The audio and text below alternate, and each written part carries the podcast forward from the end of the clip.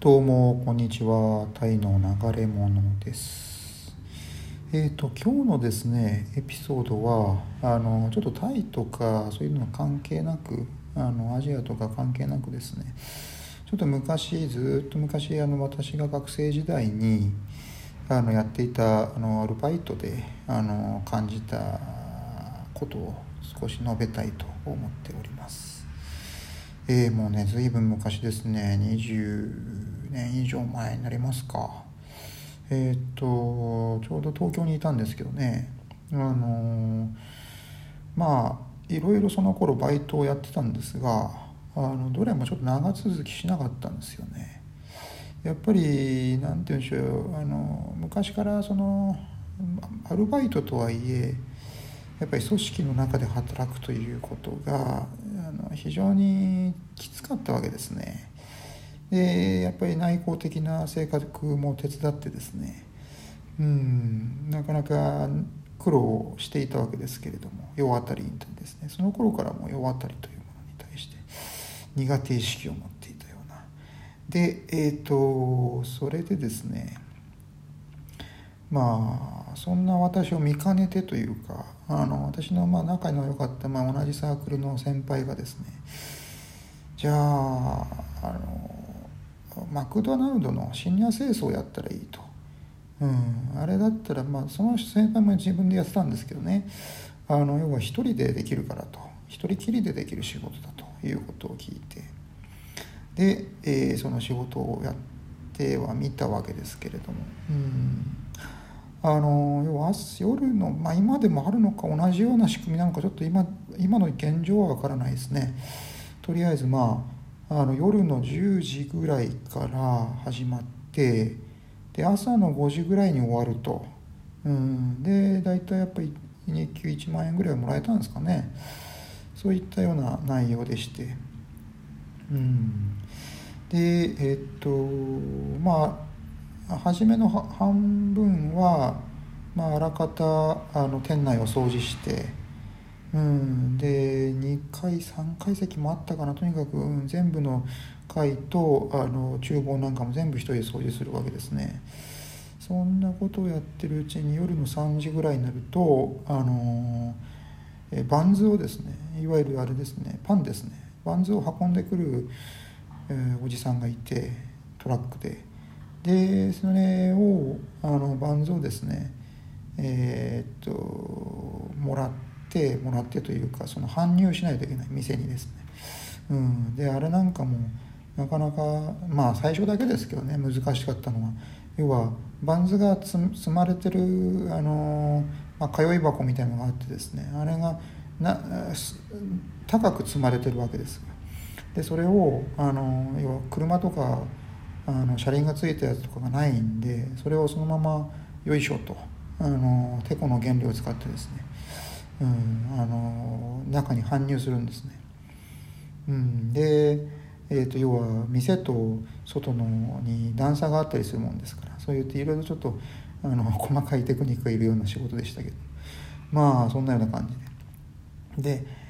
何があの、まあ、この話 今回言いたかったかというとあの最初の方ですね、まあ、社員さんからまあ研修を受けたわけですよ。1日だけかな。あの要はどういうふうに仕事をするのかと。あのことをですね要は何に気をつけて掃除したらいいかとかそういったポイントを一つ一つ教わったわけですけれども。あの一つどうしても忘れられないことがあってそれがですねあの要はその方が言っていたのがあの角の方をしっかり掃除するようにと。日本人はあの角の席がテーブル席が好きだからと。その言葉がですね今でも忘れられないんですよ。何ていうかこびりついちゃってね。うんいや何がそんな気になるかというとあのいや日本人は角の席が好きっていう。何を根拠としてですね言ってるのかなというか何か統計のデータとかがあってそういうのをもとに、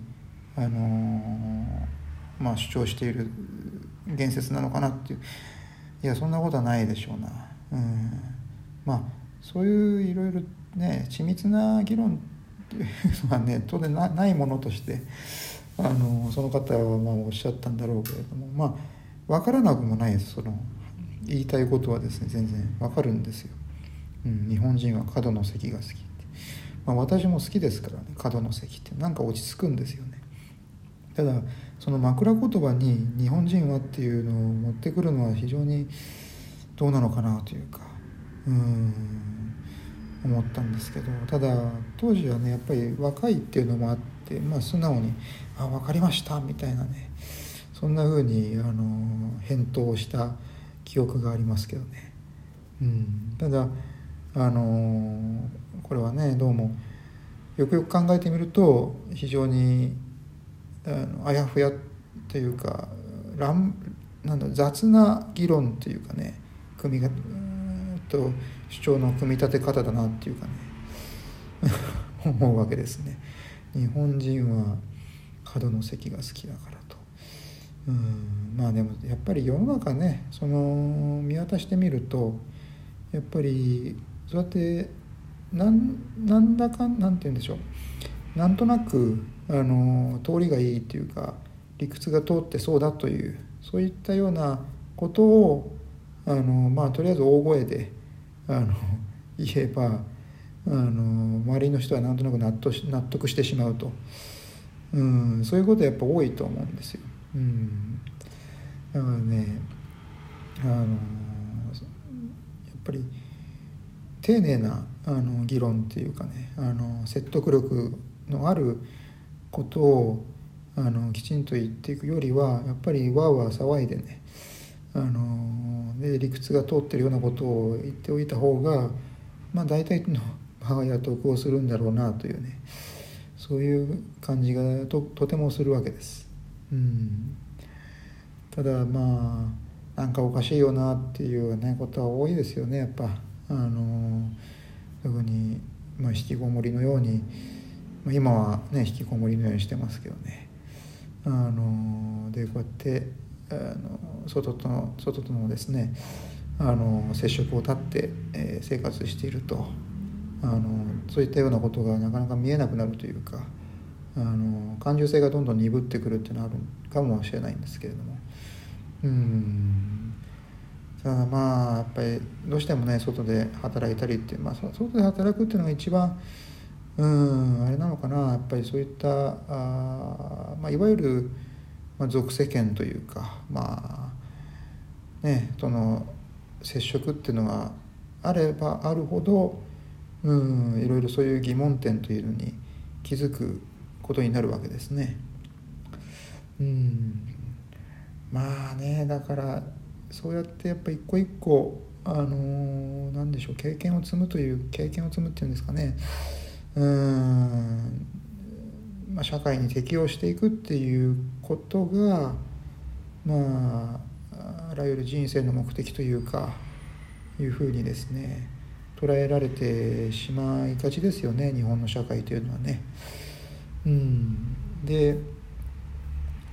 ねあとねもう一つ昔、まあ、これも私が勝手に勝手に考えてたことなんですけどあの学生の頃ですね、うん、要はアルバイトをするのになんでアルバイトをするのかという部分であの要はなんだバイ鍛える自分を鍛えるために自分を鍛え直すためにアルバイトをすると、うん、いうふうに勝手にですね解釈してというか、うん、思いながらねやアルバイトしてましたけど見事に続かなかったですね。うん、やっぱり何でしょうねだからそういったような目的っていうかねいわゆるなんだろうまあよく世間で言われる言葉で言うと何だろうな自己実現とかその自己啓発的なあの何かそういう目的っていうのはいや諸外国を見るとねそういったような自意識の持ち方というか考え方ってあんまりしないんじゃないかなって思うんですよ。単純にあのお金を稼ぐためにアルバイトをするのであってね。うん。でまあまああるいは、まあ、大学生であればあの勉強の方が本分であると。その外国ではですね。だからバイトなんかしてたらそういう勉強のする時間がなくなってしまうかなということもあって、うん、だからまあわざわざ鍛え直すこともないだろうっていうかですね学生のうちに。うんまあどうせ社会に出ればねあの働かざるを得なくなるわけでして、うん、まあそういう感じですね今日のエピソードは。じゃあどうもさようなら。